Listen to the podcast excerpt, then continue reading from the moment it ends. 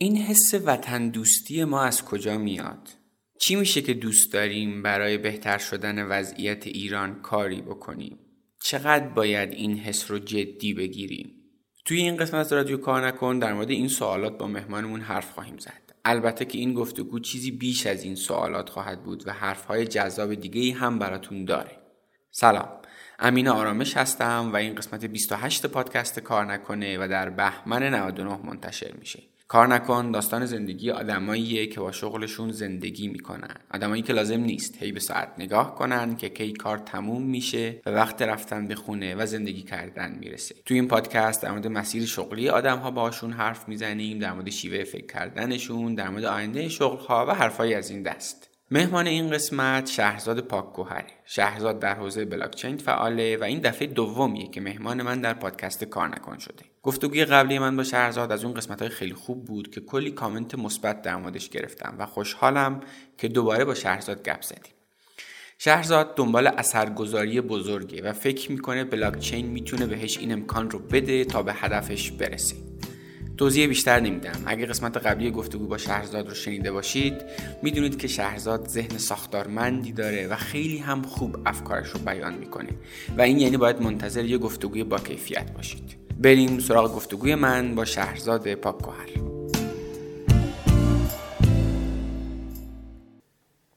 تا حالا شده به فکر کسب درآمد دلاری بیفتید؟ یعنی مثلا با برنامه نویسی یا طراحی یا تولید محتوا یه پروژه رو از خارج کشور بگیرید و انجام بدید و درآمد دلاری داشته باشید. اگه تا حالا به فکرش نبودید حتما بهش فکر کنید. این وسط داستان وجود داره. اونم اینه که دریافت این پول به این سادگی ها نیست و اینطوری نیست که اونها پول رو به حساب بانک شما توی ایران حواله کنن. تحریم ها کارو سخت کرد ایرانی کارت این مشکل رو حل می‌کنه. یعنی به شما این امکان رو میده که حق و زحمه انجام پروژهتون رو بتونید نقد کنید و بیارید به حسابتون توی ایران. البته ایرانی کارت سرویس های دیگه هم داره. می‌تونید باهاش ویزا و مسترکارت بگیرید خریدای خارجیتون رو انجام بدید اشتراک سرویس های سایت های خارجی رو پرداخت کنید بیت کوین معامله کنید و کلی سرویس دیگه. حتما یه سر به سایتشون بزنید و سرویس های متنوعشون رو ببینید. لینک سایتشون رو توی توضیحات پادکست براتون گذاشتم. iranicard.ir توی این مسیر یه سختیایی وجود داره که حالت رو بد می‌کنه خب؟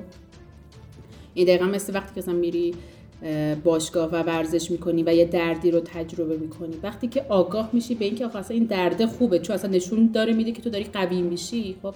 کاملا رویکرد متفاوتی داری و خیلی هم حال می‌کنی با که به به من چه درد خوبی دارم.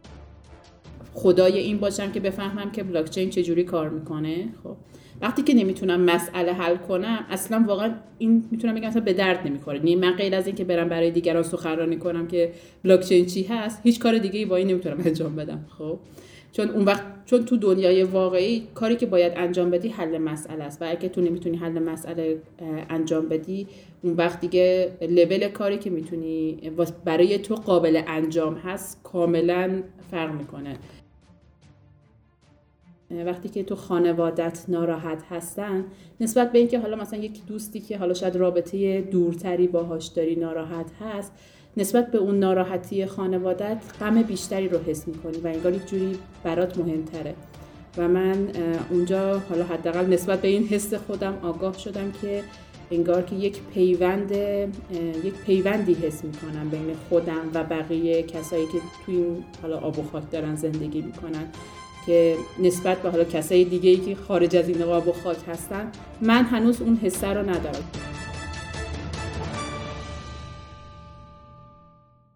سلام شهرزاد خیلی خوش اومدی به رادیو کار نکن. بعد سه سال دوباره. تو بعد از دو سال سلام. آره دو سال سه سال شد. فکر کنم. آره دیگه دو سال و نیمه. آره. ما از مهر ما مهر 96 97 97 با هم صحبت کردیم. فکر نکنم. نه با مهر 96 بود. حالا بماند خیلی مهم نیست دو یا سه سال بعد دو یا سه سال خوش اومدی به رادیو کار نکن. خیلی فرقی نمی‌کنه. ببین با این سوال می‌خوام من این گفتگو رو شروع کنم. اون موقع که ما با همدیگه حرف می‌زدیم. یادمه که تو این موقعیت رو داشتی که ادامه تحصیل بدی و تو توی دانشگاه شریف درس خوندی و فکر می‌کنم همونجا هم می‌تونستی حتی شاید بدون آزمون هم ادامه تحصیل بدی برای ارشد ولی این کارو نکردی. خب؟ چی شده؟ الان چه اتفاقی افتاده که تو الان ترم یک ارشد تو تموم کردی و دوباره برگشتی به دانشگاه و اصلا رفتی نشستی کنکور دادی؟ وقت گذاشتی نشستی کنکور دادی؟ با وجودی که این همه هم الان داری کارم می‌کنی. اگه دانشگاه اون موقع خوب نبود الان چرا خوبه؟ اصلا داستان چیه؟ خب اول اینکه بگم که دانشگاه ذاتش که خوب و بد نیست بعد ببینیم که نسبت به چی بسنجیم خوبی و بدیشو من در طول این چند سالی که داشتم کار می‌کردم یک مسیر آموزشی داشتم که برای خودم می‌رفتم که بیشتر جنسش سلف استادی بود. حالا چه اینکه بخوای کتاب بخونی مقاله بخونی چه اینکه کورس آنلاین بگذرانی توی یک نقطه رسیدم که کارم طوری شد که دیدم که من دانش اقتصادی سطح بالاتری نیاز دارم داشته باشم از اون چیزهایی که به صورت عمومی یاد بگیری نه اینکه نتونم خودم لزوما بخونم یعنی بگم که خب مثلا کتابی وجود نداره یا کورسی وجود نداره که بتونی اقتصاد یاد بگیری ولی فکر کردم که انسجامش در قالب یک دوره کارشناسی ارشد با توجه به اون نیازمندی هایی که من داشتم برای یادگیری و ضمن این که دیدم که گاهی من در اثبات توانمندی های خودم و چون کارم مرتبط با اقتصاد هست وقتی که مدرک رسمی اقتصاد ندارم یه مقدار دچار چالش میشم و ترجیح دادم خب اگر که دارم وقت می‌ذارم که اقتصاد یاد بگیرم و ورود به دانشگاه برای من کار سختی نیست چرا که نه؟ چرا دانشگاه رو انتخاب نکنم؟ آها. یعنی حتی این وجهی که مثلا بقیه بگن فلانی اقتصادم خونده واقعیت اینه که مثلا یه خود تاثیر داشته. که خب من یه الان یه بخش خوبی از کارم مرتبط با اقتصاده حالا در واقع ترکیب اقتصاد و تکنولوژی. و حالا توی جلساتی که با کارفرماها و client ها داریم وقتی که حالا تو داری یه سری صحبت هایی می‌کنی که راهکارهای اقتصادی مبتنی بر تکنولوژی میدی خب یه سوال اینه که مگر شما دانشتون چی هست که می‌تونین همچین راهکارهایی رو ارائه بدید یا بر اساس چی داری صحبت می‌کنی؟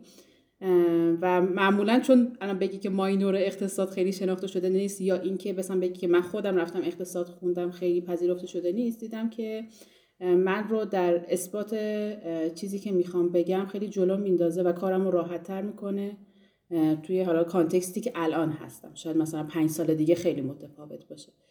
ولی تو کانتکستی که الان دارم فعالیت می‌کنم برای من داشتن مدرک کارشناسی ارشد اقتصاد حالا از شریف می‌تونست خیلی منو جلو بندازه برای اینکه من خیلی از اثبات ها و بحثایی که نیازه که انجام بدم و با همون خلاصه این که من ارشد شریف هستم در اقتصاد انجامش ندم و بگذریم از اون آره بسیار خوب. اینم خیلی پارامتر مهمی ها یعنی بالاخره اینجوری نگی نه اصلا نباید اینجوری باشه. اصلا اونا اصلا اونا فقط باید به دانش هم نگاه کنن. نه آقا این یه فکته آدم یه دونه ارشد اقتصاد شریف بشنون بقیه حرفات هم بهتر گوش میدن دیگه. بس بذار بریم اینم اینم بگیریم تا بعد برسیم به اصل داستان.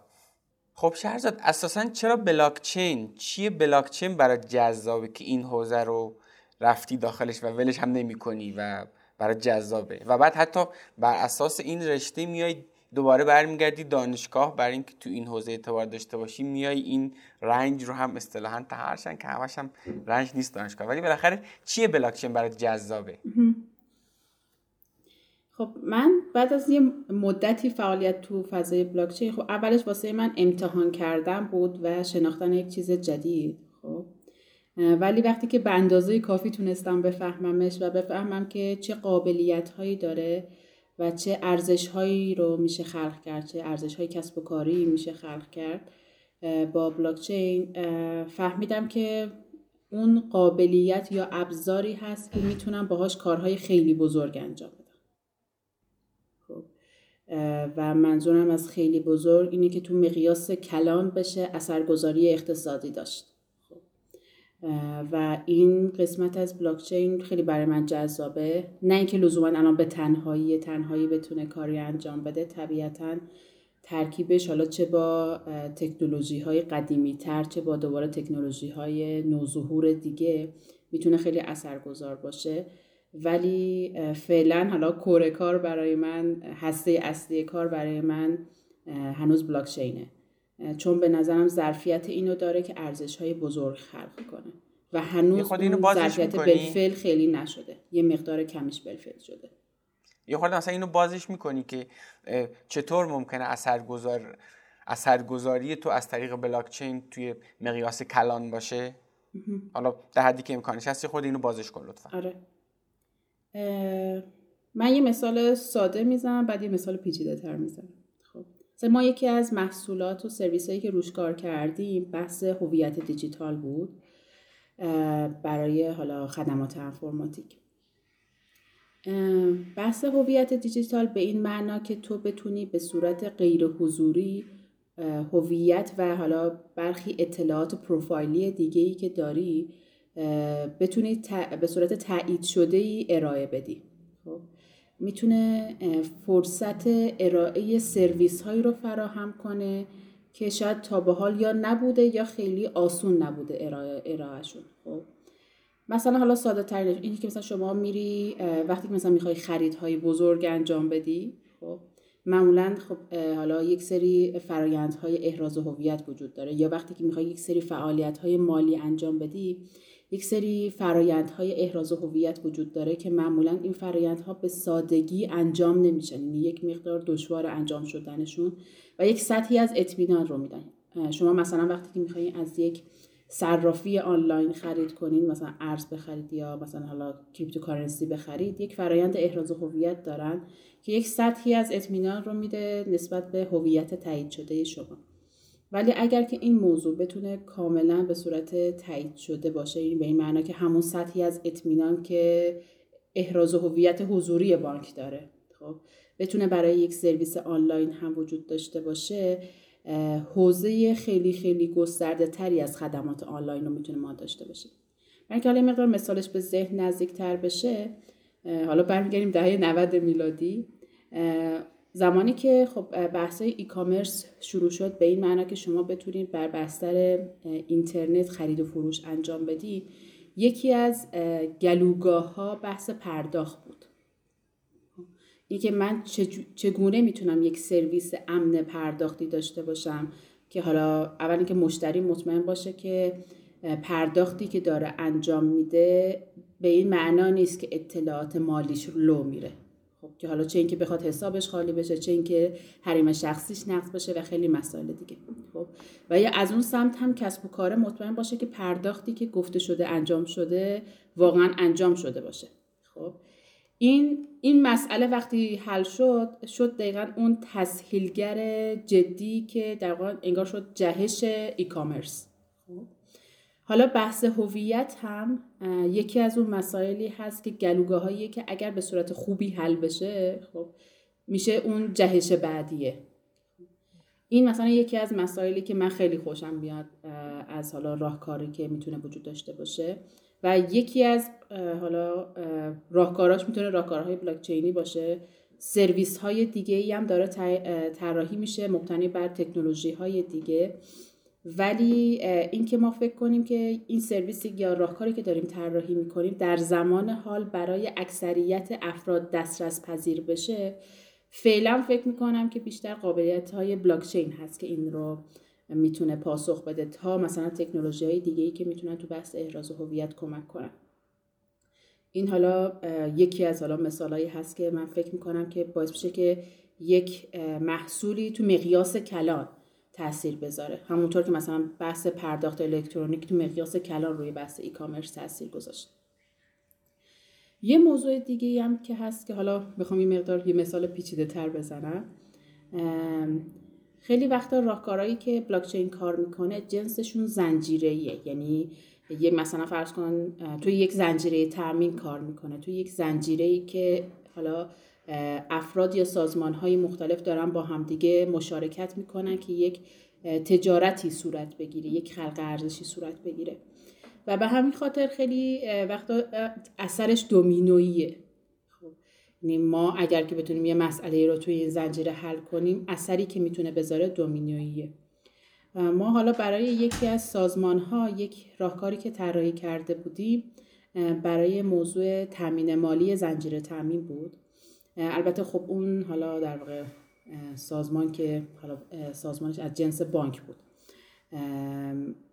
توی حوزه مشخصی فعالیت می‌کنه و حالا خیلی محدوده کوچیکی داره.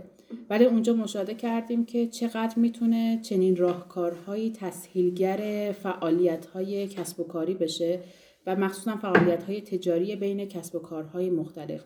که گلوگاه تامین مالی و پرداخت و تصویه توی همچین فعالیتهایی به شدت کاهش پیدا کنه و مخصوصا برای کشوری مثل ما که هزینه پول زیاده. این یعنی هزینه ای که تو بخوای یک نقدینگی رو تعمین کنی یک تامین مالی رو انجام بدی که فعالیت های تجاریت انجام بشه حالا چه بحث خریدهای حالا اولیت چه بحث سرویس هایی که داری دریافت می‌کنی از کسب و کارهای دیگه برای اینکه کارت انجام بشه چه بحث پرداخت های دوباره به منابع انسانی خودته و مسائل مختلف. این تامین نقدینگی گران قیمت در ایران و حدودا حالا با بررسی هایی که انجام شده حالا توی کارهای پژوهشی که انجام دادن تقریبا 20 درصد هزینه تمام شده در ایران هزینه تامین مالیه.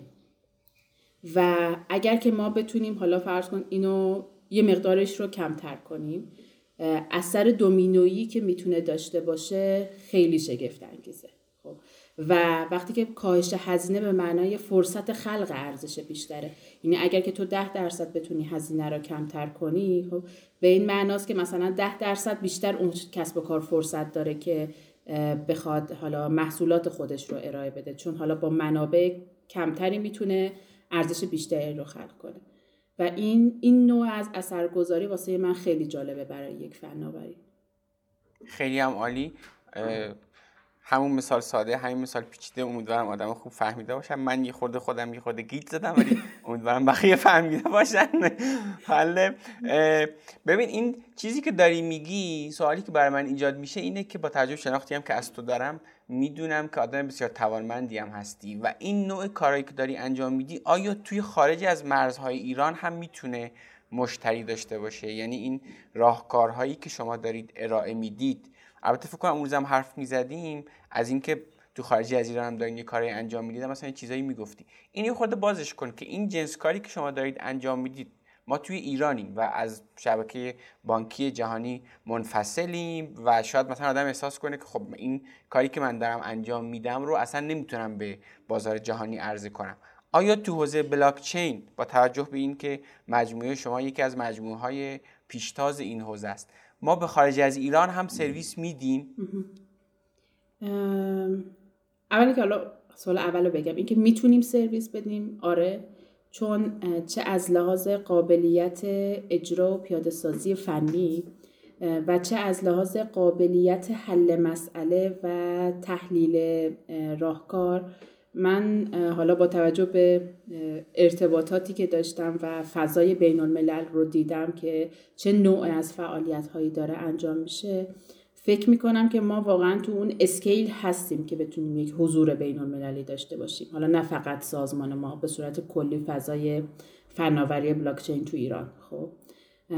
ولی خب حالا برای ایرانیا یه مقدار یک سری محدودیت هایی وجود داره که مخصوصا ناشی از تحریم ها هستن خب. حالا چه اینکه حالا بحث پرداخت فقط یک بخششه خب. اینکه اصولا یک سازمانی خارج از ایران بخواد با یک سازمان ایرانی کار کنه یک سری با توجه به تحریم ها یک سری ریسک هایی برای اون کسب و کار داره که انگار که میشه پوان منفی برای ما برای اینکه مثلا بخوام توی یک فضای رقابتی بین سازمان های مختلفی که از کشورهای مختلف می‌تونن این سرویس ها رو ارائه بدن ما بخوایم سرویسمون رو ارائه بدیم. ولی در کل اینکه میگم اینکه بتونیم از لحاظ قابلیت آره می‌تونیم. خب. و اینکه الان داریم انجام میدیم یک مقدار آره داریم انجام میدیم ولی هنوز اونطور که بتونیم یک حضور گسترده ای داشته باشیم و بگیم که خب ما صادرات فناوری داریم همچنان خیلی برای ما حداقل آسون نیست. خب. ولی چند موردی رو امتحان کردیم که ببینیم که خب ما اصلا اگر وقتی که می‌خوایم بر اساس استانداردهای بین المللی کار کنیم و این استانداردها لزوما یک سری استانداردهای کیفی نرم افزاری نیستن گرچه یک بخشش اون هست. خب. مثلا اینکه ما وقتی که مثلا قرار باشه یک سرویس مالی رو برای یک شرکت کانادایی طراحی کنیم حوزه قانونی که داریم توش فعالیت می‌کنیم کاملا متفاوته. و در نتیجه مسائلی که باید در نظر بگیریم برای اینکه اصلا اون راهکار رو طراحی کنیم متفاوت هست. یوزرهایی که قرار از اون سرویس استفاده کنن انتظارات متفاوتی دارن چون اونها تجربه کاربری متفاوتی از سرویس های مالی داشتن نسبت به کسی که در ایرانه. و این جور مسائل یک مقدار حالا ما فعلا داریم اینا رو امتحان می‌کنیم که این مسائل رو حل کنیم. تا وقتی که بتونیم اون تیکه این که خب حضور بین المللیمون هم با چالشی از جنس تحریم مواجه نباشه حل کنیم. خب یکی از اولین راهکارهایی که حالا هر سازمانی که به فکر صادرات هست مخصوصا حالا بحث صادرات خدمات اینه که خب یک پایگاهی خارج از ایران داشته باشه. مثلا برای یه شرکتی در یک کشور دیگه ای که روابط تجاری بین الملل خوبی داره تاسیس کنه و از اون شرکت بشه پایگاه صادرات فناوریاش حالا می‌تونه شرکت برای خودش باشه. بعضی وقت شرکت های همکار آدم ها انتخاب می‌کنن. و این موضوعات حالا می‌تونه حالا زمینه هایی باشه که ما حضور بین المللی داشته باشیم.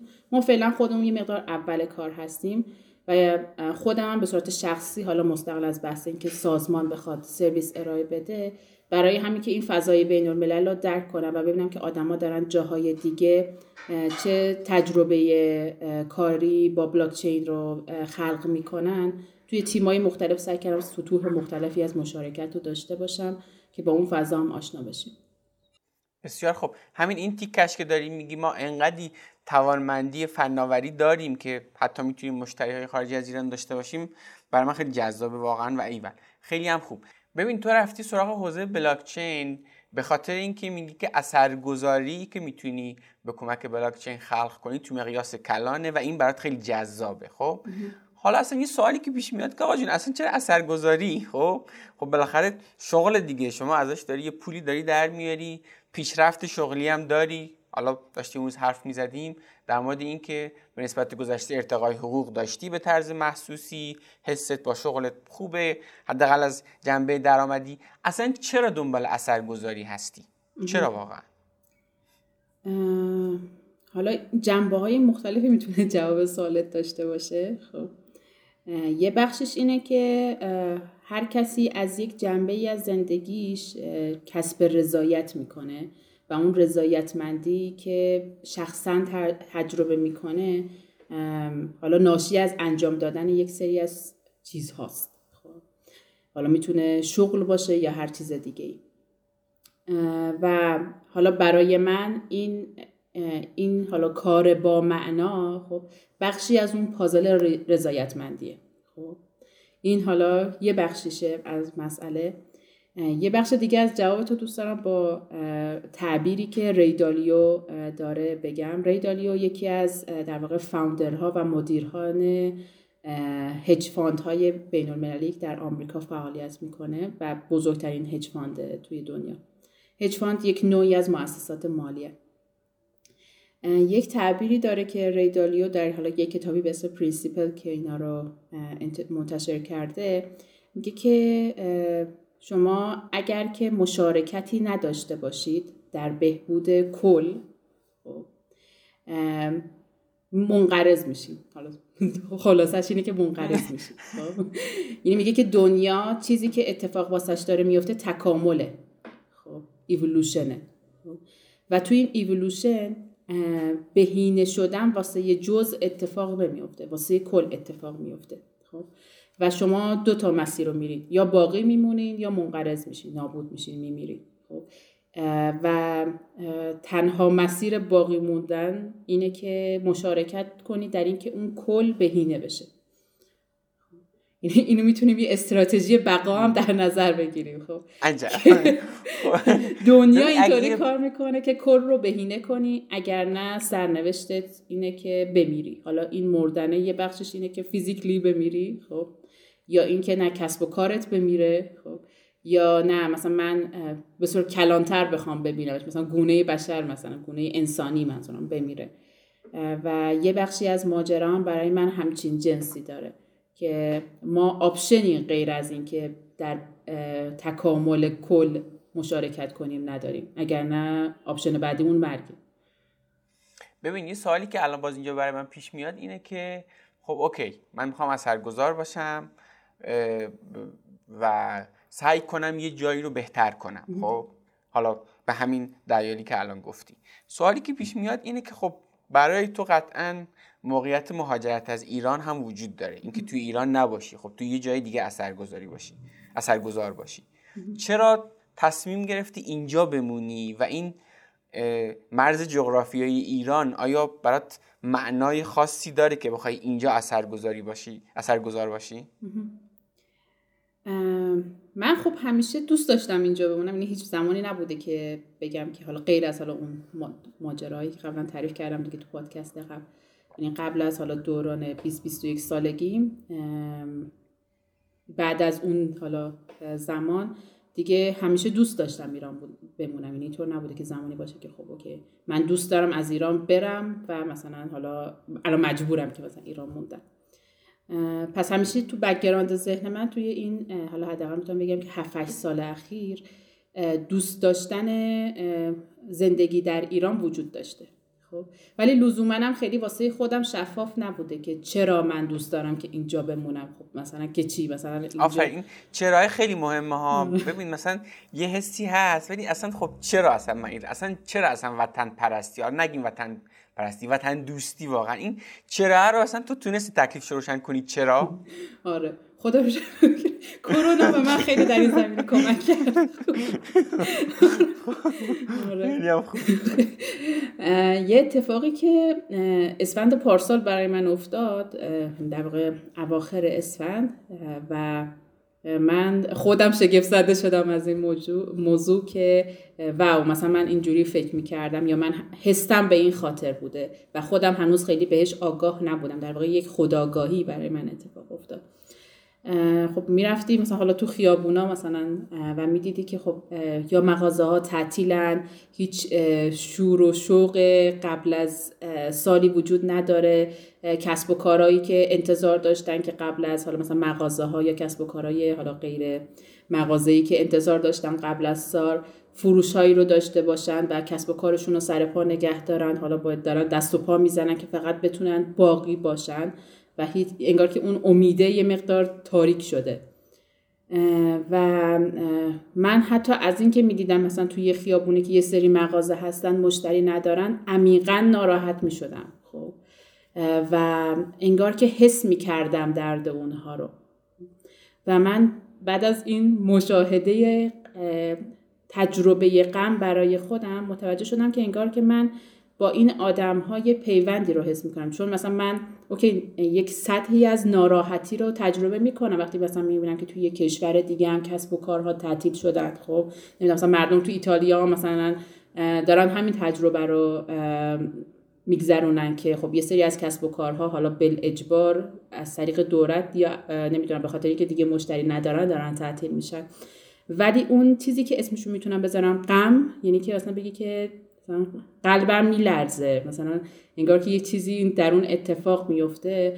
واقعا می‌تونم بگم که نسبت به ایران می‌تونستم داشته باشم. شاید به این خاطری که حس می‌کردم که انگار یک پیوندی بین ما وجود داره. خب همه ما توی همین همین اکوسیستم توی همین زمینه بازی داریم زندگی می‌کنیم.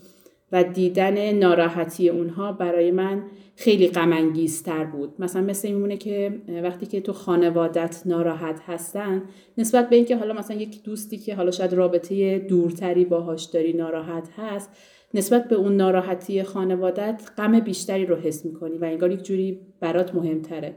و من اونجا حالا حداقل نسبت به این حس خودم آگاه شدم که انگار که یک پیوند یک پیوندی حس می‌کنم بین خودم و بقیه کسایی که تو این حالا آب و خاک دارن زندگی می‌کنن که نسبت به حالا کسای دیگه ای که خارج از این آب و خاک هستن من هنوز اون حسه رو ندارم. شاید حالا یه کسی احساساتش متفاوت باشه ولی برای من اینطوری بود که من اون پیونده رو حس می‌کردم. و در من خیلی دغدغه دارم که دیگه اون ناراحتیه وجود نداشته باشه. خب؟ و اگر که من دارم یک راهکاری ارائه میدم که یک حالا بهبودی در وضعیت کسب و کارها اتفاق بیفته یا یک بهبودی در وضعیت زندگی افراد اتفاق بیفته اگر که این بهبوده واسه این آدم هایی باشه که من نسبت بهشون یک حس پیوند دارم برای شخص خود من خیلی رضایت سطح بالاتری رو ایجاد می‌کنه. به این خیلی نکته مهمی ها. اینکه آدم به یک شفافیت با خودش برسه. یعنی تهش من احساس کردم تو می‌خوای به نفع منافع شخصی خودت عمل کنی ولی از این جنس که نفع شخصی تو توی این بازی اینه که برای کاهش این غم ناشی از غم دیگران که خودت این غم رو داری تجربه می‌کنی برای این داری تلاش می‌کنی. تو از اینکه دیگران اوضاعشون خوب نیست توی این آب خاک کارت خوب نیست و سعی می‌کنی این حال خوبه این حال ناخوب خودت رو خوب کنی و با خودت صادقی. این یک نوع تلاش برای بهتر کردن حال توه خب؟ به خاطری که تو دیگران رو دوست داری و وقتی آدم این رو با خودش صادق میشه چون منم حالا یه تجربه شبیه این داشتم واقعیتش. چون بالاخره این فکر از ایران بریم خب به ذهن ماها رسیده دیگه. به ذهن منم طبیعتا رسیده بود این قضیه و ظرف این سالها هم. حالا البته ایران ما که خیلی اینقدر هم چی داره بالا پایین داره که هی هر چند وقت این گزینه دوباره میاد رو میز دوباره بررسی میشه میگیم نه باز دوباره میره. ولی به نظرم خوبه که آدم جوری با خودش صادق باشه. آقا من از این که برای این تیکه از آب و خاک برای مردمش به اندازه وسع خودم اصلا هیچ حالا در مورد خودم دارم حرف می‌زنم. هیچ کنه مثلا ادعایی هم ندارم که خیلی کار بزرگی من می‌تونم انجام بدم. نهایت تلاشم می‌کنم که کار بزرگ انجام بدم ها. اما به وسع خودم به اندازه خودم هر چقدر که زونم می‌رسه کاری می‌کنم. در وهله اول به خاطر خودم. چون که خودم حالم خوب میشه چون به زندگی خودم معنا داده میشه چون خودم راضی میشم از این کاری که دارم انجام میدم. تعبیر خوبیه در مورد چیزی که تو گفتی. تو هم یه همچین چیزی فکر می‌کنی؟ درست گفتم؟ آره بسیار خوب بسیار خوب خیلی هم خوب چه خوب که هم نظریم سر این قضیه. سوال بعدی اینه که ببین ظرف این دو سه سال این پیشرفت شغلیه چه عواملی توش مؤثر بوده؟ این که حالا اتفاقا یه جایی هم ما توی جمعی نشسته بودیم تو همین حوزه بلاکچین بود تو همون جایی که من کار می‌کنم می‌گفت که ما توی جمع توی حوزه بلاکچین رفته بودیم. همه آقا بودن یه دونه خانم فقط اونجا بود. تو مثلا یه دونه ایونتی رفته بودیم و اینا. گفت که خانم پاک بود گفتم ای بابا شهرزاده. ببین این که بالاخره توی این فضای اکوسیستم بلاکچینی حالا اگه نمی‌دونم یه همچین تعبیری براش مثلا به کار بره یا نه تو یه آدم شناخته شده یه آدم شناخته شده شدی تا حدی خب؟ و یه پیشرفت شغلی داشتی الان تو همون مجموعه خودتون یه تعداد همکار داری که تو به عنوان مدیر مستقیمشون هستی به لازم مالی پیشرفت و و و و. چه عواملی مؤثر بوده توی این که این پیشرفت شغلی ایجاد بشه و به طور مشخص من می‌خوام در مورد یادگیری حرف بزنی. یعنی ظرف این دو سه سال تو چه چیزهایی رو یاد گرفتی که باعث شده امروز اینجا باشی؟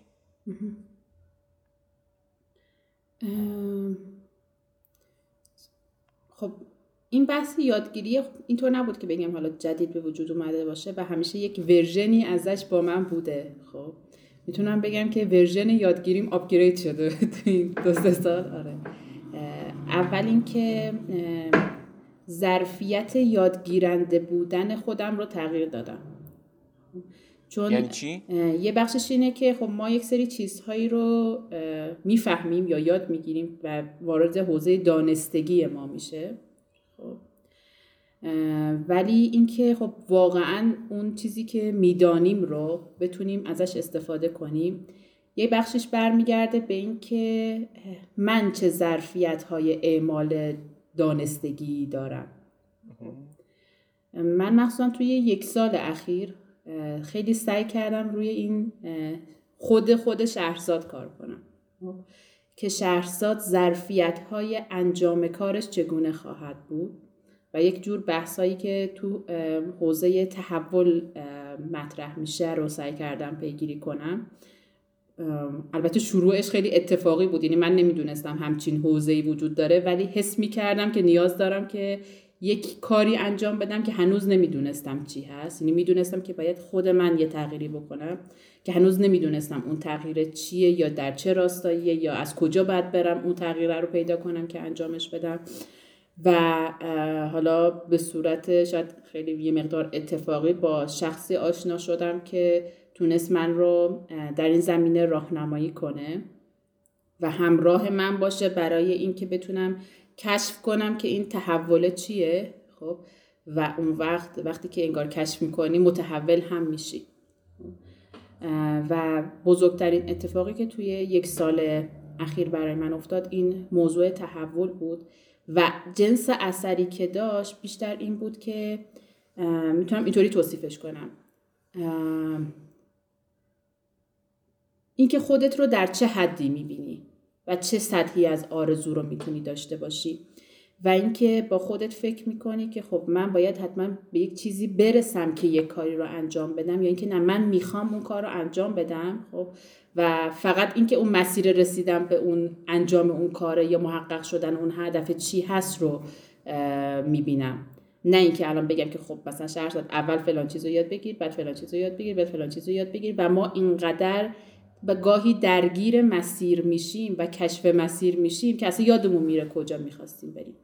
یکی از موضوعاتی که تو بحث تحول برای من اتفاق افتاد اینه که به جای اینکه هی مسیر و سختی های مسیر رو ببینم خب فقط به این فکر کنم که خب ببین من می‌خوام که یک کاری رو انجام بدم و اون کاره رو انجام میدم. خب نه اینکه به اینکه حالا این مسیر چه سختی هایی داره یا اینکه شرایط موجود چه سختی هایی داره و بتونم از این بگذرم و تونستم توی یک سال اخیر خیلی خوب خودم رو مشاهده کنم. خب، یعنی چی خودتو مشاهده کنی؟ اینکه الان وقتی که من اگر احساسی دارم خب یا اگر که نمی‌تونم کاری رو انجام بدم یا اگر که می‌تونم کاری رو انجام بدم یا اگر که یک تجربه ارتباطی داشتم حالا مثلا اگر من این تجربه ارتباطی رو با همکارم داشتم چرا اتفاق افتاد؟ درون من چه اتفاقی افتاد؟ چرا من این واکنش رو دادم؟ انگار که قشنگ خودتو بذاری زیر یک ذره‌بین حتی هم از کلان و هم از جزء بتونی به خودت نگاه کنی. که داره درون ذهن تو مغز تو چه اتفاقاتی میفته و چه connection هایی بین نورون های تو هست که منجر به این شده که این اتفاق بیفته و تو چه تأثیری می‌تونی بپذیری و این نوعی از بودنی که شهرزاد داره ناشی از چی هست و آیا میشه این نوع از بودن رو اگر که فکر می‌کنی که نیاز هست تغییر بدی و اگر که نیاز هست تغییر بدی باید چه ترینینگی داشته باشی که بتونه این اتفاق بیفته؟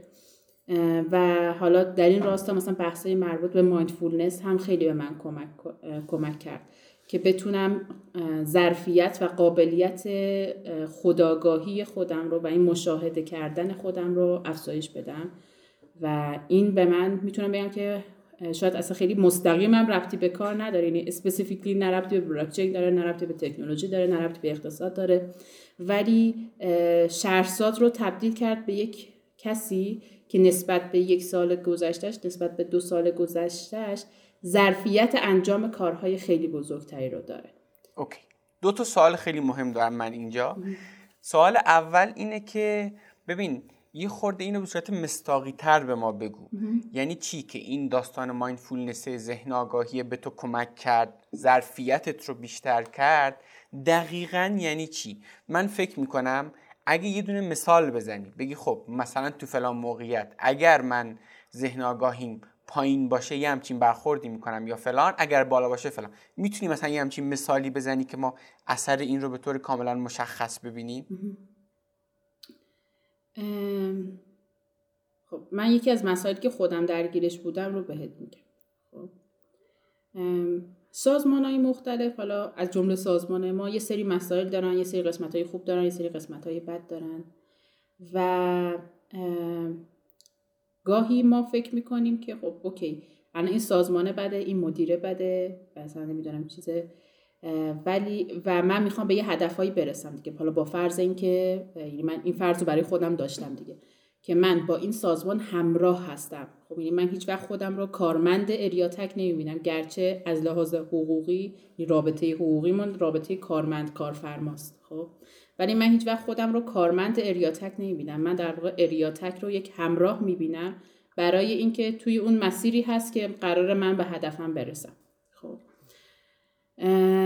خب من توی این حالا در واقع مسیر همراهیه. خب گاهی با مشکلاتی مواجه می شدم حالا تو هر سازمانی کار کنیم با یک سری مشکلاتی مواجه میشیم. و یکی از حالا بنیادین ترین اثرهایی که این خداگاهیه و اون حالا تحوله که ناشی از حالا همون مشاهده خودم بود اتفاق افتاد این بود که ببین شهرزاد تو الان داری همش تمرکز می‌کنی روی مشکلات سازمان خب؟ نه که بخوام قور بزنم اتفاقا من آدم خیلی قرقرویی نیستم. بیشتر آدمی که دوست دارم که حل کنم مسائل. ولی اینقدر درگیر حل مسائل خرد بودم که اصلا اینکه اوکی الان این سازمان چه قابلیت ها و پتانسیل هایی داره که می‌تونه بره جلو. خب حالا مثلا چه می‌دونم این کشتیه خب مثلا یه موتوری داره که داره اینا می‌بره جلو. OK حالا مثلا اگه کفه مثلا چه می‌دونم کشتی مثلا روغنم هست OK پاکش می‌کنیم بعدا خب؟ ولی الان مسئله این نیست که من کف کشتی رو پاک کنم. مسئله اینجاست که این کشتیه یه موتوری داره که می‌تونه حالا همه مایی که سوار این کشتی هستیم رو ببره به اون حالا جزیره که می‌خوایم بریم. خب. و فهمیدم که حالا این فقط مسئله من نیست. خیلی خیلی های دیگه هم همین مسئله رو دارن که اینقدر درگیر مسائل داخل خود کشتی هستن که لزوما تأثیری روی به هدف رسیدن نمی‌ذاره تاثیر جدی نمی‌ذاره. خب ولی که اصلا قافل میشن از اینکه این کشتی یه کشتی است که یک ساختاری داره یه بدنه ای داره که داره از ما محافظت می‌کنه برای اینکه غرق نشیم توی آب. خب و از اون طرف یه موتوری داره که داره ما رو پیش می‌بره خب؟ و تو به این فکر کن که از این قابلیت و ظرفیت می‌تونی چه استفاده کنی برای اینکه برسی به اون مقصده خب؟ و اینقدر درگیر مسائل داخل کشتی نشو. گرچه سعی می‌کنیم که حلش کنیم خب؟ ولی درگیر نه یعنی درگیر دغدغه نامبر وانت اون نباشه. دغدغه نامبر وانت این باشه که ما قراره برسیم به یک مقصد خب, خب و اگر که تو این شرایط ما دو تا شهرزاد داریم. آره. یه شهرزادی که تو حوزه ذهن آگاهی خیلی قوی نیست که اون که هست. چیه؟ تفاوت خب. برخوردشون؟ خب شهرزاد حوزه حالا یه خورده قوی تر اینه که سعی می‌کنه که رو هدف متمرکز بشه خب؟ و به این فکر کنه که من مجموعه کارهایی که نیاز هست که برای اینکه به هدف برسیم چه کار انجام بدم. یه بار اینه که ببینیم مثلا یه سوراخ کف کشتی الان داره آب میاد تو هممون غرق میشیم. خب من نیازه که برم اون سوراخ رو مثلا درستش کنم. خب ولی اگر که یک مسئله دیگه ای هست گرچه روی تجربه من که سوار اون کشتی هستم ممکنه تاثیر منفی داشته باشه خب ولی اونقدر هم critical نیست. ولی شهرزاد قبلی خیلی وقتا درگیر این شد. چون فکر می‌کرد که OK مثلا اگه الان که اون همه این تجربه خیلی خوب نباشه ما اصلا به مقصد نمی‌رسیم. در حالی که اون چیزی که ما رو به مقصد میرسونه میرسونه اصلا یه چیز دیگه است. و این ناشی از این بود که من بتونم یه مقدار اولی که به ذهن خودم آگاه بشم که چرا شهرزاد داره اصلا این مسائل رو می‌بینه و این گونه فکر می‌کنه. و بعدش بدونم که خب تنها چیزی که مهمه اینه که به هدف برسیم. و شهرزاد قبلی شاید اگر که همون مسیر رو مثلا ادامه می‌داد مثلا تسلیم می‌شد. یعنی یا مثلا دوباره تبدیل شد به یک کارمند که بگه اوکی خب من حالا هستم اینجا دیگه حالا کارهای خودم رو انجام میدم. خب. یا اینکه تبدیل می‌شد به یک کسی که خب مثلا چه می‌دونم من الان برم آی بی ام کار کنم نه اینکه مثلا اریاتک باشم. خب. آره. ببین چیزی که من فهمیدم الان بهت میگم ببین درست فهمیدم یا نه. چیزی که من فهمیدم اینه که تو وقتی اوضاع ذهن آگاهی خوب باشه و آگاه باشی به این که داره چه اتفاقی در درونت میفته می‌تونی بفهمی که آیا این حسی که الان داری یک رفتار تکانشیه که یک حس تکانشیه که در این لحظه توی سطح مثلا احساساتت اومده یا نه واقعا یک حس عمیقی که در تو ایجاد شده. این یک. دو اینکه می‌تونی خودت رو کالیبره نگه داری. می‌تونی همیشه بفهمی که من کجام هدف کجاست و گم نکنی. درگیر نقاط جز نشی درگیر مسائل جز نشی. اون نگاه کلانه همیشه یادت باشه و بفهمی اگه الان حال من بده چرا بده دقیقا؟ آگاه بشی به خودت. درست فهمیدم داستانو؟ دقیقا. چون توی این مسیر یه سختیایی وجود داره که حالت رو بد می‌کنه خب؟ این دقیقا مثل وقتی که میری باشگاه و ورزش می‌کنی و یه دردی رو تجربه می‌کنی. وقتی که آگاه میشی به اینکه اصلا این درد خوبه چون اصلا نشون داره میده که تو داری قوی میشی خب کاملا روی کرده متفاوتی داری و خیلی هم حال می‌کنی با که به به من چه درد خوبی دارم خب؟ این فکر خیلی ملموس تر بود تا اینکه مثلا قرب آره، بزنی احمد دیگه فردا باشگاه نمیرم. این چه ورزش مسخره که بعدش آدم دیگه خیلی سخت میشه واسه همه دردایی که باید تحمل کنه. این اصلا روی کرده خب. نسبت به تجربه خیلی تفاوت نمی‌کنی. Anyway تو درد رو تجربه می‌کنی خب؟ ولی ولی مثلا اتفاقاتی که تو مغزت میفته فرق می‌کنه دیگه. یعنی یه جوری دیگه اونو تحلیل می‌کنی. چون که آگاهی به اینی که آقا من دارم تحلیل می‌کنم این قضیه رو. بیا پس اینجوری بهش نگاه کنم. و این و این خیلی چیز مهمیه. ایول ایول سوال دوم هم اینه گفتم دو تا سوال دارم دیگه. سوال یک این بود. سوال دوم اینه که خب الان یکی اینا رو میشنوه میگه عجب چیز باحالیه. mindfulness ذهن آگاهی و فلان و اینا.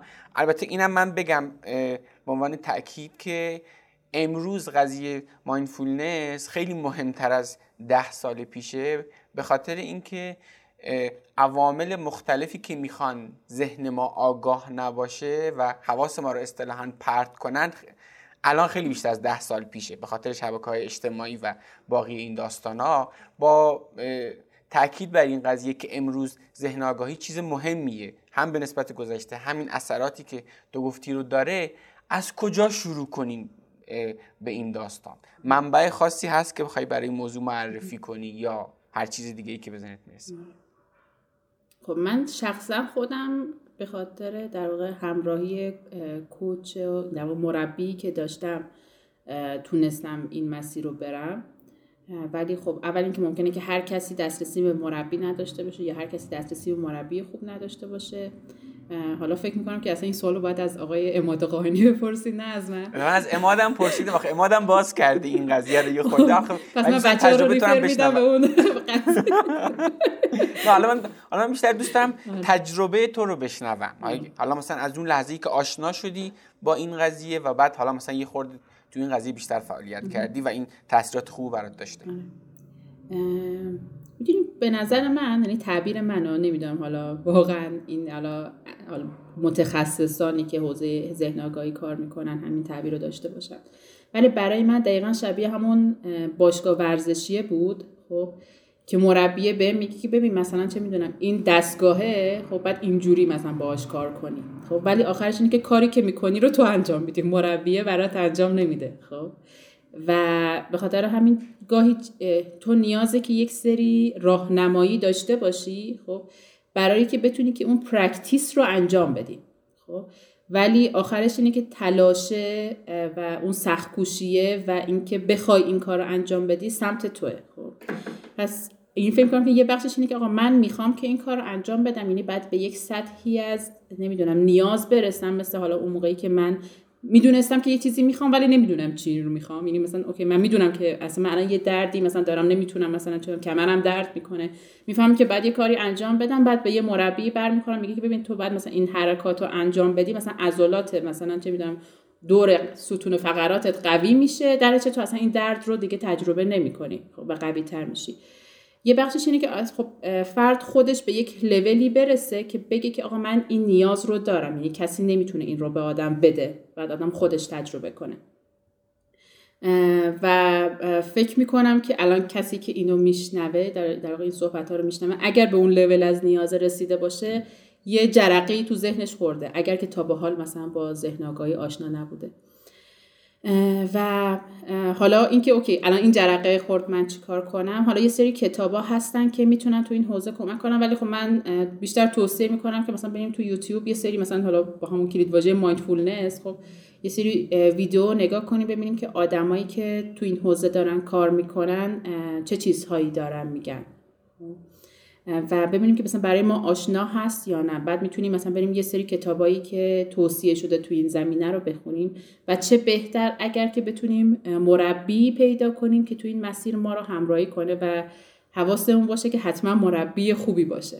خب بعضی از حالا بعضی از حوزه ها مربی بد از نبود مربی بدتره.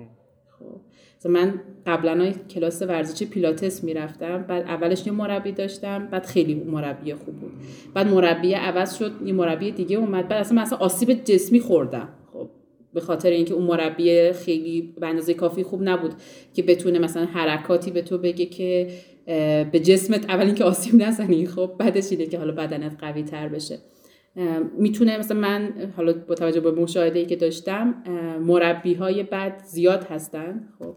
چون گاهی mindfulness با این قاطی میشه که یه حرفای قشنگ بزنی خب. و افراد واقعا مربی mindfulness نیستن. یعنی اول اینکه باید خود اون شخص یک تجربه mindfulness ی داشته باشه تا بتونه واقعا اصلا مربی این حوزه بشه. یا طرف خودش ورزشکار باشه که به تو بگه که آقا مثلا چجوری ورزش کنی خب. و حالا میگم شاید یه خورده پیدا کردن مربی سخته ولی حالا من شعر خیلی بلد نیستم ولی یک شعری بود که از قدم شما قدم در راه بنه و بقیهش درست میشه. بقیه خیلی خوب خوندی شعر خیلی. تا هیچ که شعر به این خوبی نخونده بود حالی بود. تو پای به راه در نوو حالا من یادم رفت. هیچ مپرس. خود راه بگویدد که چون باید رفت. آره همین که امین خیلی خوب خیلی هم خوب. ببین شرزاد یه چیز لای حرفات خیلی مشخصه. ببین تو تو این حوزه تخصصی بلاکچین که داری فعالیت می‌کنی حتما کلی مهارت به صورت تخصصی تو این حوزه یاد گرفتی و در ادامه هم باید یاد بگیری و حتی هم می‌بینی که در کنار این حوزه لازمه که یه خورده اقتصاد یاد بگیری دوباره برمیگردی دانشگاه که با یه انسجام بیشتری اقتصاد بخونی. اینا یه جنس چیزایی که داری یاد می‌گیری. ولی من دارم لابلای حرفات اینو می‌بینم که تو حوزه مهارت های غیر تخصصی. حالا غیر تخصصی به این معنا که به تخصص شغلیت ربطی نداره. مایندفولنس ربطی به بلاکچین نداره واقعا خب؟ و چیزایی از این دست هم داری فعالیت می‌کنی که اینا رو معمولا زیل مهارت های نرم تعریف می‌کنن اصطلاحا. می‌خوام بدونم که نقش این مهارت ها همجور که من فهمیدم احتمالا می‌تونه خیلی رنگ باشه چه بسا به اندازه همون مهارت های تخصصیه. یعنی مثلا یه آدم مثلا ممکنه فکر کنه آقا من می‌خوام پول زیاد به دست بیارم یا توی سازمان این شغل خوب داشته باشم یا یه دونه business برای خودم راه بندازم برم فلان زبون برنامه‌نویسی یاد بگیرم بلاکچین یاد بگیرم و و و.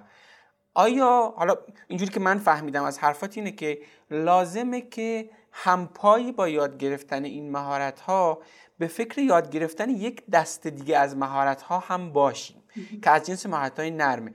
این تعبیر به نظر تعبیر درستیه که همپای اونها به فکر اینها هم باشیم و اساسا نقش اینها رو من درست فهمیدم که همینقدر زیاده.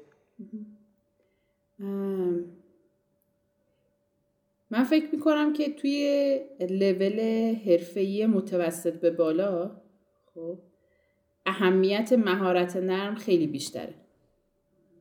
خب، یعنی نداشتنش کاملا میشه سقفی که دیگه اجازه نمیده تو بری بالاتر. آفرین خیلی تعبیر خوبی بود. هرچند که حتی توی اون حوزه مهارت های سختت حالا مثلا می‌تونه برنامه نویسی باشه نمی‌دونم که تو مثلا خب ممکن حوزه marketing کار کنی دانش marketing داشته باشی می‌تونه تو رو تا یه لولی برسونه خب ولی خیلی لول متوسط رو به پایینیه و اینکه تو اصلا بتونی از یک حوزه دانشی یا مهارتی استفاده کنی کاملا منوط بر اینه که تو یک سری مهارت های دیگه داشته باشی. خب. حالا یک بخشی اون بحثای مثلا ارتباطی و خداگاهی یه بخششه. مثلا من فکر کنم یکی از مهمترین مسائلی که من خیلی دیدم که آدم ها تو فضای کسب و کار ندارن مهارت حل مسئله است.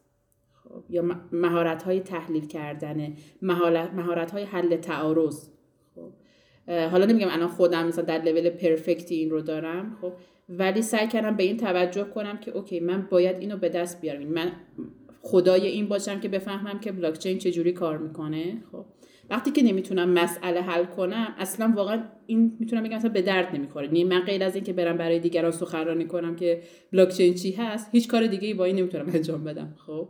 چون اون وقت چون تو دنیای واقعی کاری که باید انجام بدی حل مسئله است. و اگه تو نمی‌تونی حل مسئله انجام بدی اون وقت دیگه لول کاری که می‌تونی برای تو قابل انجام هست کاملا فرق می‌کنه.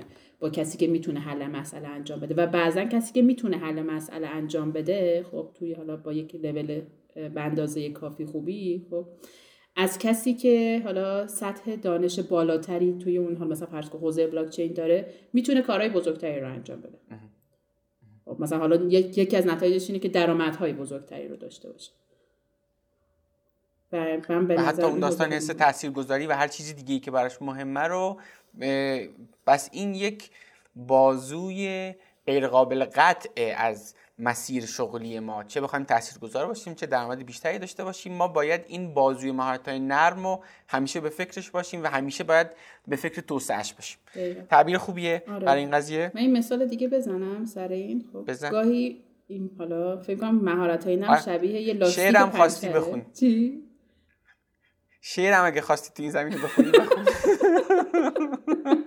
آره حالا سعی کنم مثال های غیر ادبی تر بزنم. آره.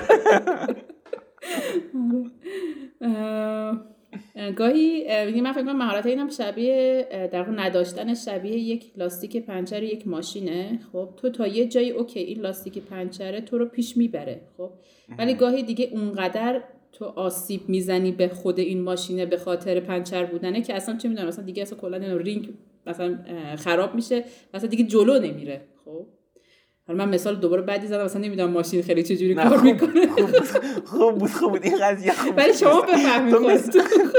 تو مثال بزن بیشتر آره میشه نخون خیلی؟ آره. ولی میگن اون آسیبه اونقدر دیگه ممتد میشه که به اصل کار هم آسیب می‌زنه. خب؟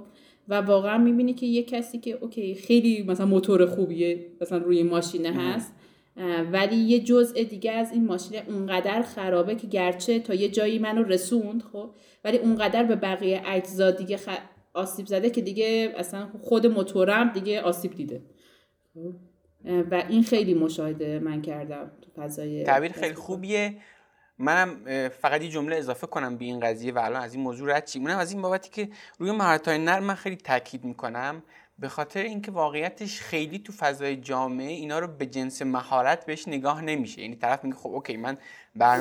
برنامه نویسی بلد نیستم. یا حتی طرف میگن فروش بلد نیستم. میرم مثلا دوره فروش می‌بینم. خب ولی اینکه بگه آقا من ارتباط با دیگرانم ضعیف این رو میرم یاد می‌گیرم خیلی تو ذهن آدمایی نیست. میگه خب آقا من کلا بلد نیستم مثلا ارتباط برقرار کنم. می‌دونی؟ خیلی نوع نگاهه به داستان مهارت های نرم از مشکلات اینه که خیلی مهارت محور نیست. معمولا آدم ها اینا رو یه سری ویژگی شخصیتی می‌بینن که غیر قابل تغییره. در حالی که فکر می‌کنم با توجه به حرفایی که زدی باید اینها رو هم به جنس مهارت ببینیم و اگه نداشته باشیم ماشینمون پنچره جلو نمیره و و و. خیلی خوب. سوال بعدی که آخرین سوالی هم هست که من ازت دارم اینه که فکر می‌کنم این سوال تو یکی اپیزودم ازت پرسیدم ولی الان اینجا دوباره این پرسیدم چون احتمالا جوابش فرق می‌کنه با اون دفعه. با شهرزاد 20 ساله حرف بزن و فقط بهش سه تا چیز رو بگو که انجام بده یا نده.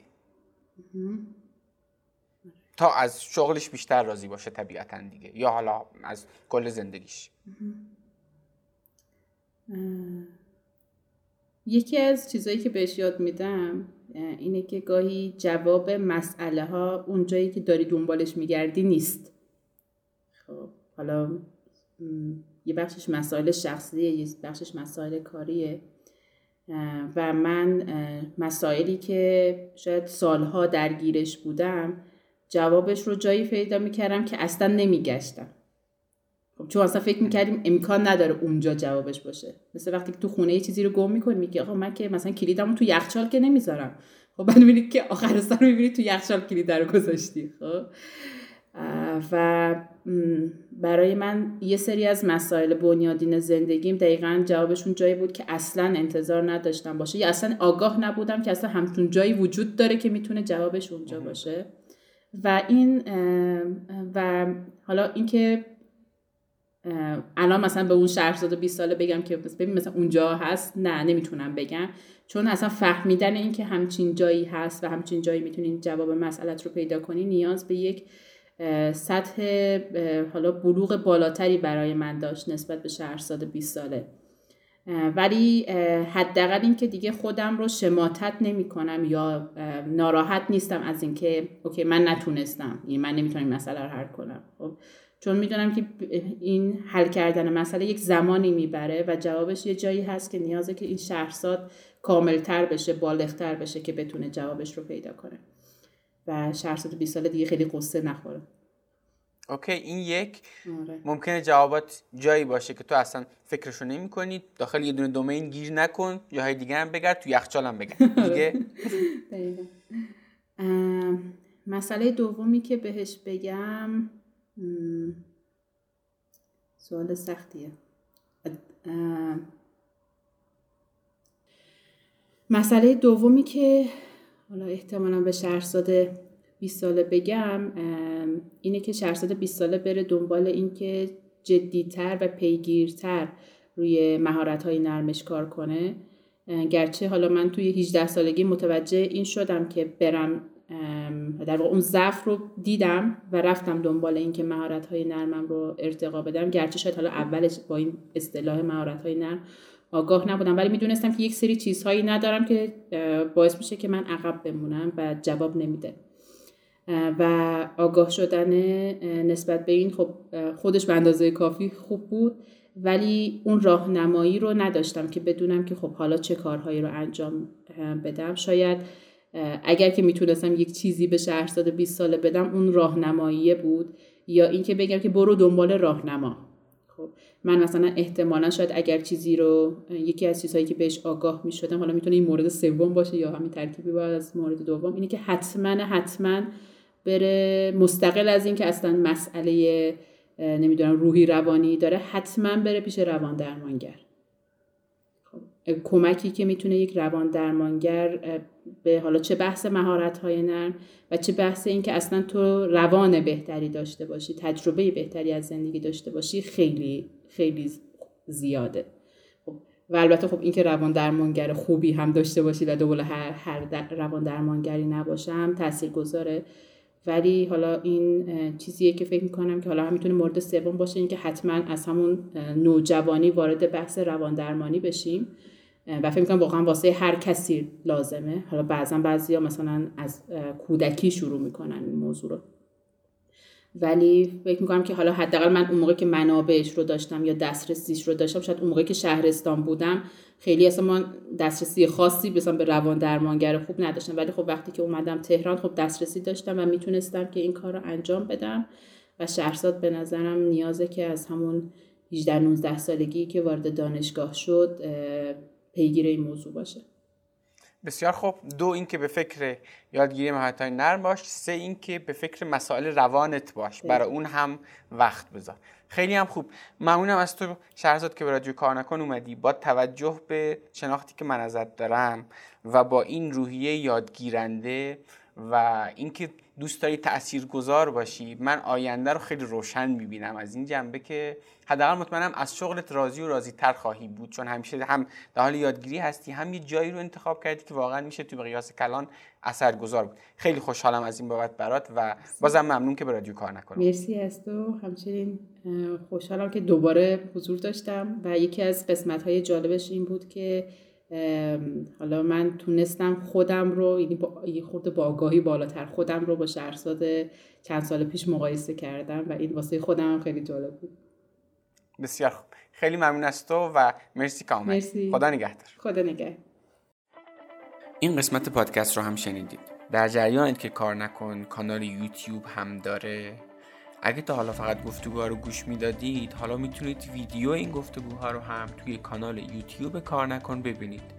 لینکش رو توی توضیحات پادکست براتون گذاشتم و البته با جستجوی خیلی ساده داخل یوتیوب می‌تونید کانال یوتیوب کار نکن رو پیدا کنید. اینستاگرام کار نکنم دریابید. اونجا با استوری کردن قسمتی که دوست داشتید می‌تونید کار نکن رو به دیگران معرفی کنید. البته یادتون نره حتما بنویسید چرا از اون قسمت خاص خوشتون اومده. ممنونم از حامی این قسمت کارنامه که دستیار مطمئن شما تو خرید و فروش خودروه و ممنونم از شما که کار نکن رو میشنوید. به من لطف دارید برام کامنت می‌ذارید. حقیقتا با دیدن هر دونه از کامنت های شما من کلی کیف می‌کنم و انگیزه می‌گیرم که این راه رو ادامه بدم. دمتون گرم که کار نکن رو هم میشنوید و هم به دیگران هم معرفی می‌کنید. امیدوارم شما هم داستان کار نکن خودتون رو بسازید و یه روز شما مهمان کار نکن باشید و از داستان شما بگیم